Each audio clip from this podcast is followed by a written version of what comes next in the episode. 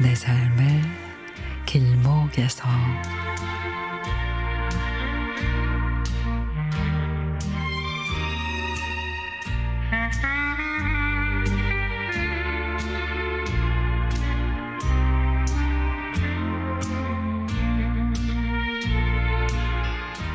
남편과 하루 종일 책도 읽었다가 베란다 화초를 키우기도 하고 오일장에 가기도 하고 라디오 들으며 사연 보낸 분들의 이야기에 젖어들기도 하고 동네 산책길도 걷고 저녁에 드라마 보는 게 우리의 반복된 일과였습니다.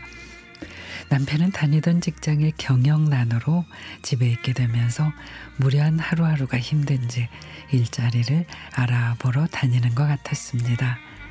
눈치를 주지도 않았는데 집에만 있으려니 답답한 모양이었습니다. 지금까지 가정을 위해서 열심히 고생한 남편을 쉬, 쉬게 해주고 싶다는 마음이 들 때쯤 그래 이제 내가 나가서 일을 해볼까 그런 생각이 문득 들었습니다.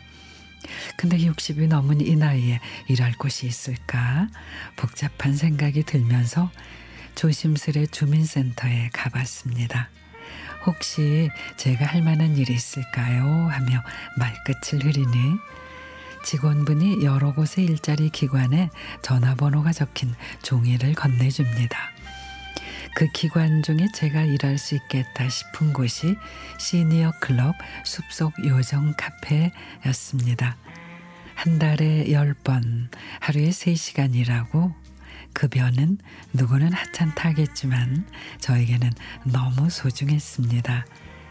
건강치 못한 저에게 매일 다니는 것도 힘든데 정말 안성맞춤이었습니다.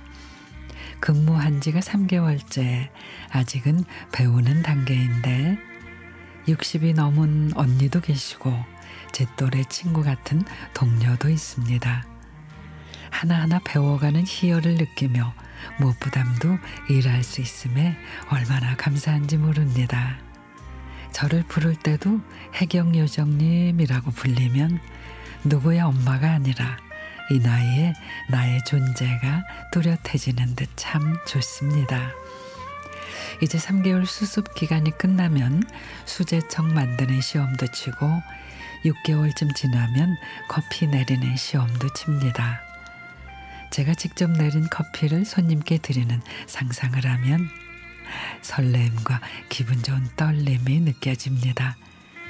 오늘도 일 마치고 집에 오면서 머릿속에는 수제청 재료 들어갈 그램 수와 순서를 숙지하면서 시장에 들렀습니다. 오늘 저녁은 근대 된장국, 된장국 보글보글 끓이고 남편 좋아하는 두릅을 초고추장에 찍어 맛있게 저녁을 먹어야겠습니다.